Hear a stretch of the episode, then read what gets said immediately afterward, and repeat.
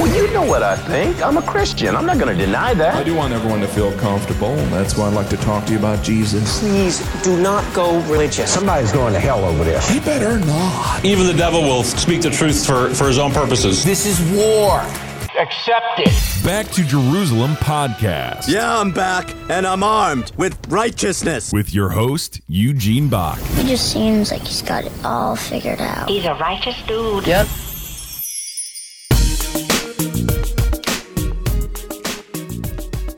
Hello and welcome to another Back to Jerusalem podcast. I'm Eugene Bach, your host for this time, and I'm coming to you live on delay from somewhere within the borders of the U.S. this time, where we've just finished an amazing conference. It was something that was spectacular.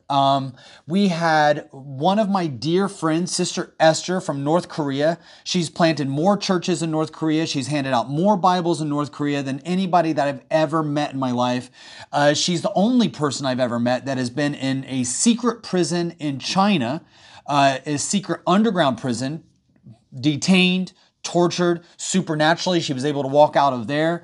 And then she was arrested for preaching the gospel in North Korea. And if you've been arrested for preaching the gospel in North Korea, you don't walk out of that. And then we went straight from those meetings where she spoke for the very first time in America to where we had a conference where we brought together our sister Nagame from Iran. We brought together our sister Miriam from Sudan. We brought together Brother Yun from China, Pastor Isaac Liu from China, Sister Esther from North Korea. And we had a surprise visit from Peter Xu, who's known as the Billy Graham of China. He also came and joined us.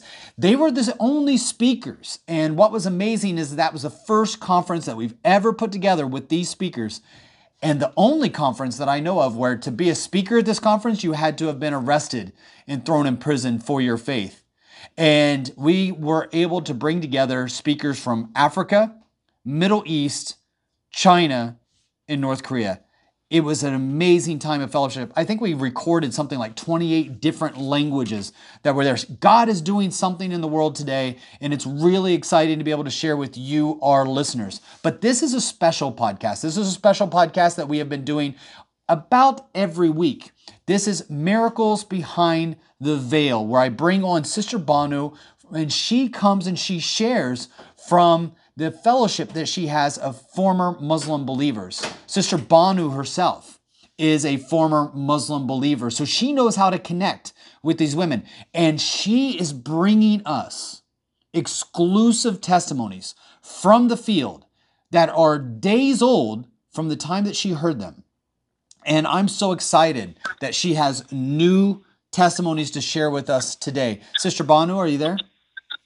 Yes, Eugene, I'm right here. So good to hear your voice again. Because of the conferences that we've been doing, you and I have had to postpone our recordings of this podcast, but I'm glad we got this one. And this week, I think that you got something special for us. Yes, I do have. And as you were talking about China and North Korea, my heart was beating so fast because I don't know, India is going in that direction too. And I don't know if you've been watching in the news, like how many pastors are being arrested, and 1/3 of the states in India have passed the anti-conversion bill. So it's, I don't know, like this is the second biggest populated country in the world, 1.4 billion people, and there's so much persecution going on. So yeah, there is. And with, you know, the people that you're talking to, the people that are a part of your weekly fellowships, they're facing this persecution on a daily basis. And people that are experiencing some of the most persecution in India are the Muslim converts. And people don't realize that there are more Muslims in India than there are in the countries of the Middle East. There's more Muslims in India than there are in Saudi Arabia. There's more Muslims in India than there are in Yemen. There's more Muslims in India than there are in Iran. There's more Muslims in India than there are in Iraq. I don't think a lot of people understand that. They don't see that. They don't know that. Yes. So today we're going to talk about our sister Shamim. So the sister Shamim lives in North India. She and her husband both are Muslim converts. Both of them, husband and wife, came to the Lord.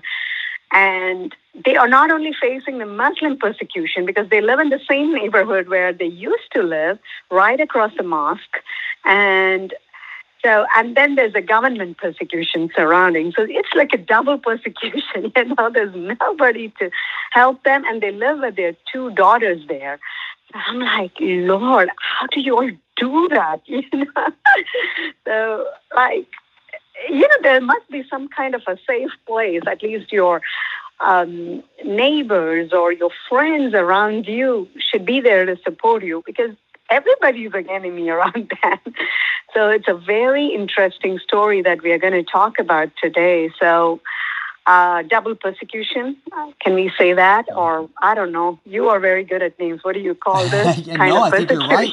See, people don't, what you're about ready to share, Banu, I don't think a lot of people understand that it's not just from the government. When we talk about China, it's government persecution. When we talk about North Korea, it's government persecution. When we talk about Iran, it's government persecution. When we talk about Saudi Arabia, it's government persecution. But people don't understand that that's just one way of seeing the persecution. What we don't always talk about is that double-sided persecution. And sometimes the worst kind of persecution comes from your own family, your own relatives, your mother, your father. How many times have we looked in the news and seen individuals? We did a story. We did a children's book about a young lady from Saudi Arabia who gave her heart to Christ, killed by her father, rolled up into a carpet, thrown into the desert, her dead, limp body abandoned by her own father.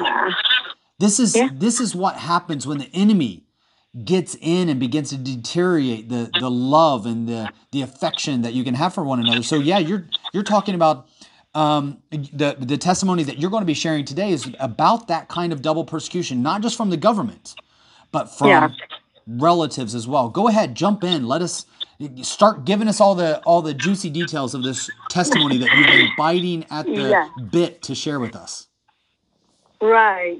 So I was really fascinated to hear, because she comes from the state where the Hindu government is very strong, and she said that they had to close their doors and windows so that the police officers don't hear outside. From outside, and they are working among people called Harijans. Do you know what they are? I don't think I've heard of this. Is this a minority group in India? Yes, they are actually. They were called untouchables. Like the lowest caste people. And then Mahatma Gandhi gave a fancy name called Harijans, belonging to God. So they are working for the upper class Hindus don't want them. They cannot be touched or they cannot be seen.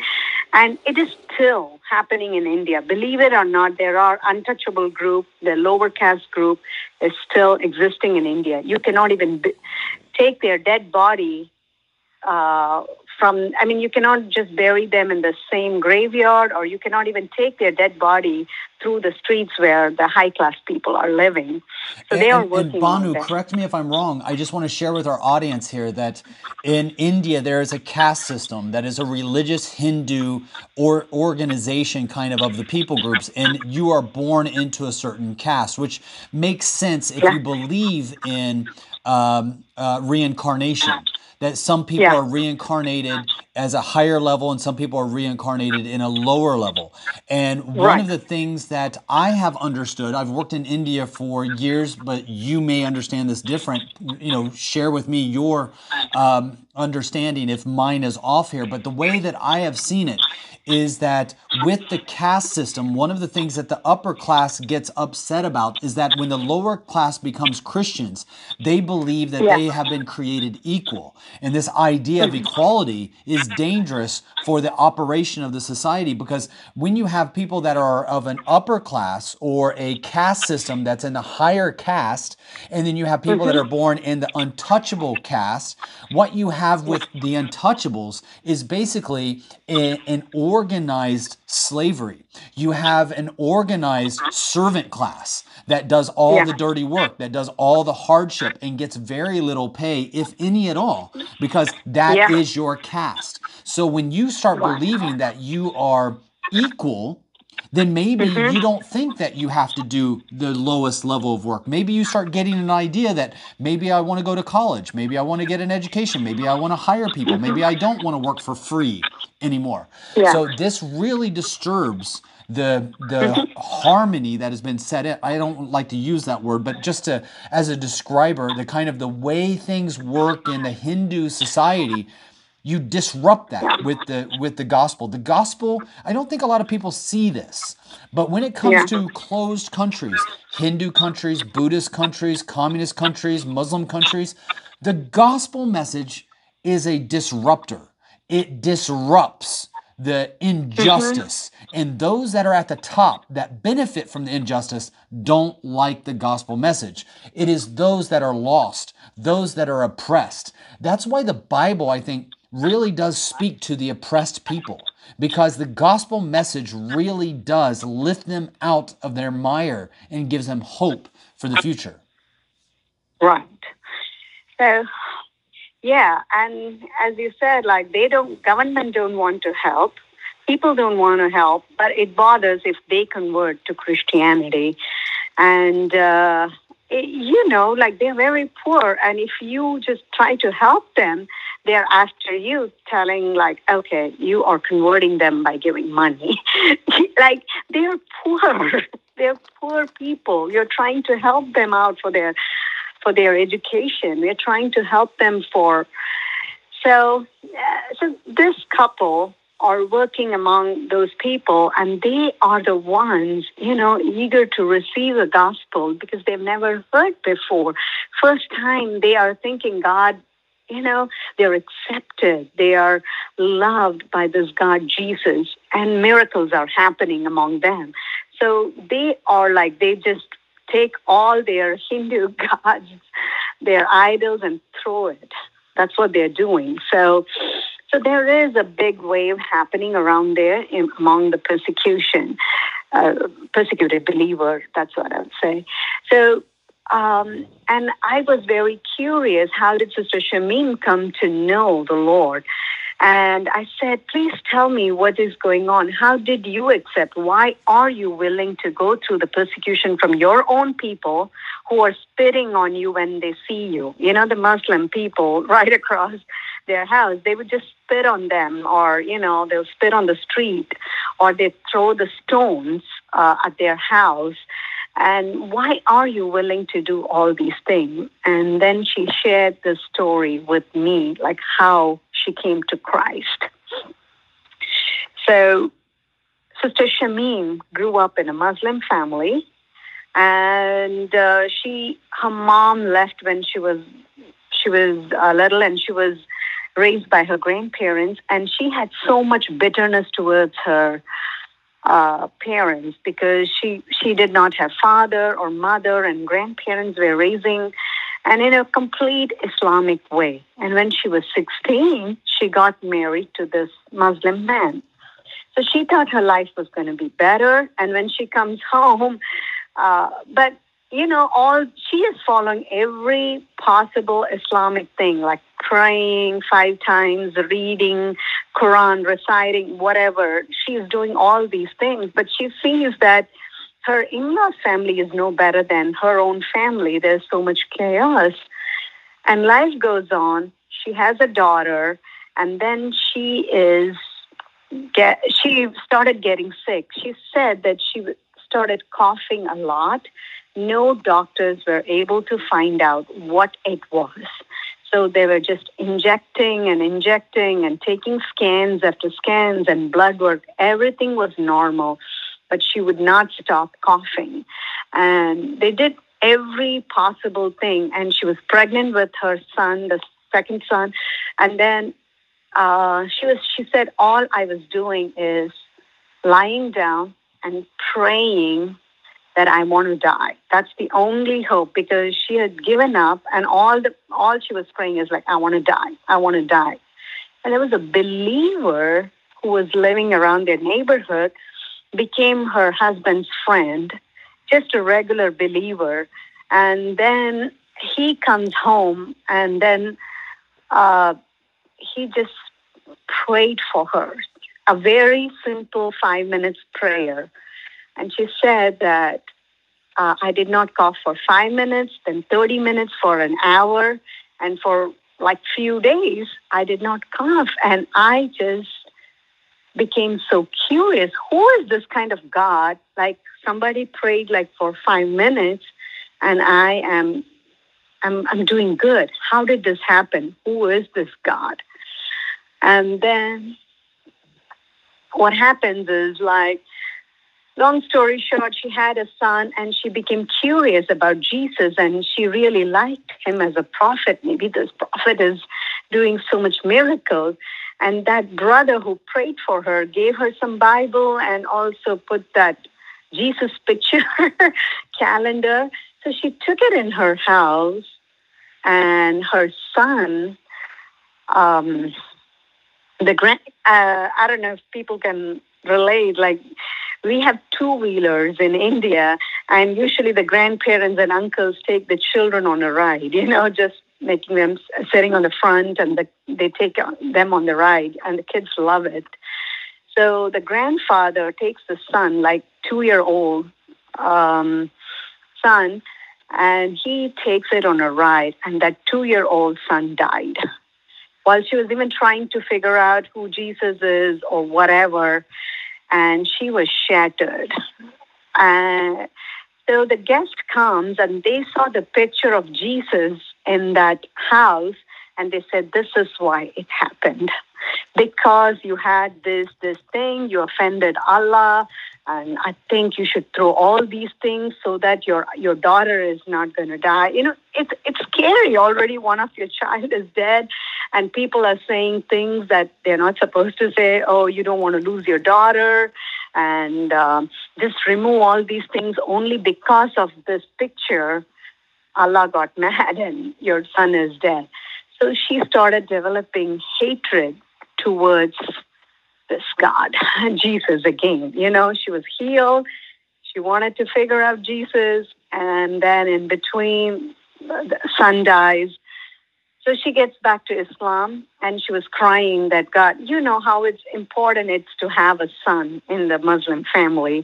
She was praying, Lord, give me a son. And people were advising, read this passage of Quran and you will have a son. Read that passage of Quran, you will have a son. And she just had another daughter. So she was very upset. But anyway, she did not want to lose this daughter. So she accepted, okay, this was Allah's will for her. And one day she was cleaning the house or something, that Bible somehow that brother gave fell from, like she said it was on a shelf or something, that just fell on her feet. And she was so angry at Jesus. She said that with her feet, she just threw that Bible because she thought that that's the God who killed her son. And then she said, like, again, she started coughing. The second that she started stamping on that Bible, she started coughing again. And she heard a voice, apologize to me. And she is like, who are you? And then she apologized and her cough stopped. And then she got so scared. And then she said, who are you, God? I want to know you. And then next day, that same brother who prayed brings a Bible and bring it to her and give it to, and he's trying to give it to her, and she was so afraid. I'm not touching this Bible because it may bring death. And then she hears a sound. You are the one who asked that you want to know me. And so she takes it reluctantly and put it on the table, and she's so afraid. You can imagine the emotion, like she's a Muslim, knows nothing about Jesus, but this God is talking to her, and already she lost her son, and people are telling it's because of Jesus. So she's so confused. And then she said in the morning she had a cup of tea and just sitting and asking, do I need to know you? Who are you? And then she she said she doesn't know what vision is. She saw that everybody in the world was bowing down to this one man, Jesus. Like she said, I could not describe. I saw everybody was kneeling down at Jesus. That's when she started reading the Bible, and she said that Jesus would come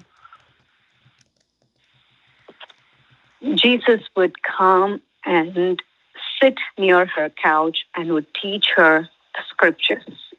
Wow. Both the husband and wife became a believer. She said that Jesus came and sat in her home on her couch and taught her the Bible. Yeah. Wow. That's what she said. And she said she was so terrified even to sit on that couch for a year or so because it was such a holy place for her. How many times did this happen? Did this happen once? Did this happen more than once? No, she said several times. Really? Several times. Yeah. Like she said, I learned Bible. This is not the first person saying this, Eugene. You remember the other lady said the same thing. They both are not related. They both are from a different state. They don't know each other. They both are talking. They both are in ministry right now. And India is like 1.4 billion people. It's not possible that everybody know each other, you know. They do not know their story. And the same claim made. And here's the thing, like as we discussed, like the persecution, why would somebody go through the persecution if it's not true? Yeah. That is, what you just brought up is such a powerful example of to answer critics, because you know I remember when I was in university being taught Christianity from a Buddhist, and the Buddhist had talked about the disciples of Jesus making up the story of the resurrection of Jesus, and how they went around sharing this religion. And I'm like, do you understand that the Bible actually gives examples of how cowardice these disciples were, like Peter denying Jesus 3 times. All of the disciples scattering during the persecution of Jesus and the crucifixion of Jesus. This highlighted their cowardice. This highlighted their humanity. This highlighted their weakness. How did weak men who were scared, Peter was scared of a woman questioning him saying, aren't you with that guy? Aren't you one of the disciples? What? No, I've never heard the name. How did you go from that to being crucified on a cross and begging those that are crucifying you, do it upside down because I don't deserve the honor of being crucified right side up as my Jesus was?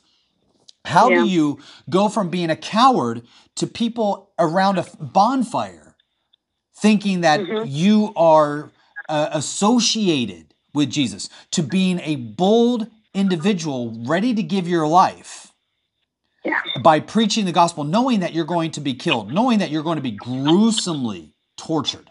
Yeah. That by itself shows that you've had some sort of supernatural experience, even if that supernatural experience is not real. It's been real enough to you to completely transform you in a way where you're willing to sacrifice everything, including your life. So that means that there has been something that's happened. And what you've just said, I think, is key. It really hits the nail right on the head with the idea that if this wasn't true, because people can hear this and be like, come on, do you think Jesus sat down on your couch in your living room in India and taught you the Bible? Well, she believed it so much that she's willing to face persecution and even give her life. And what you said is also very significant because we see it also right now today in Iran, where individuals see Jesus come to them in their home, in their bedroom, and they appear before their eyes. And it's happening independently in so many different instances that it's hard to ignore. It's hard to say that this, if it's one person, it's like, okay, well, that's interesting. Maybe that person is crazy.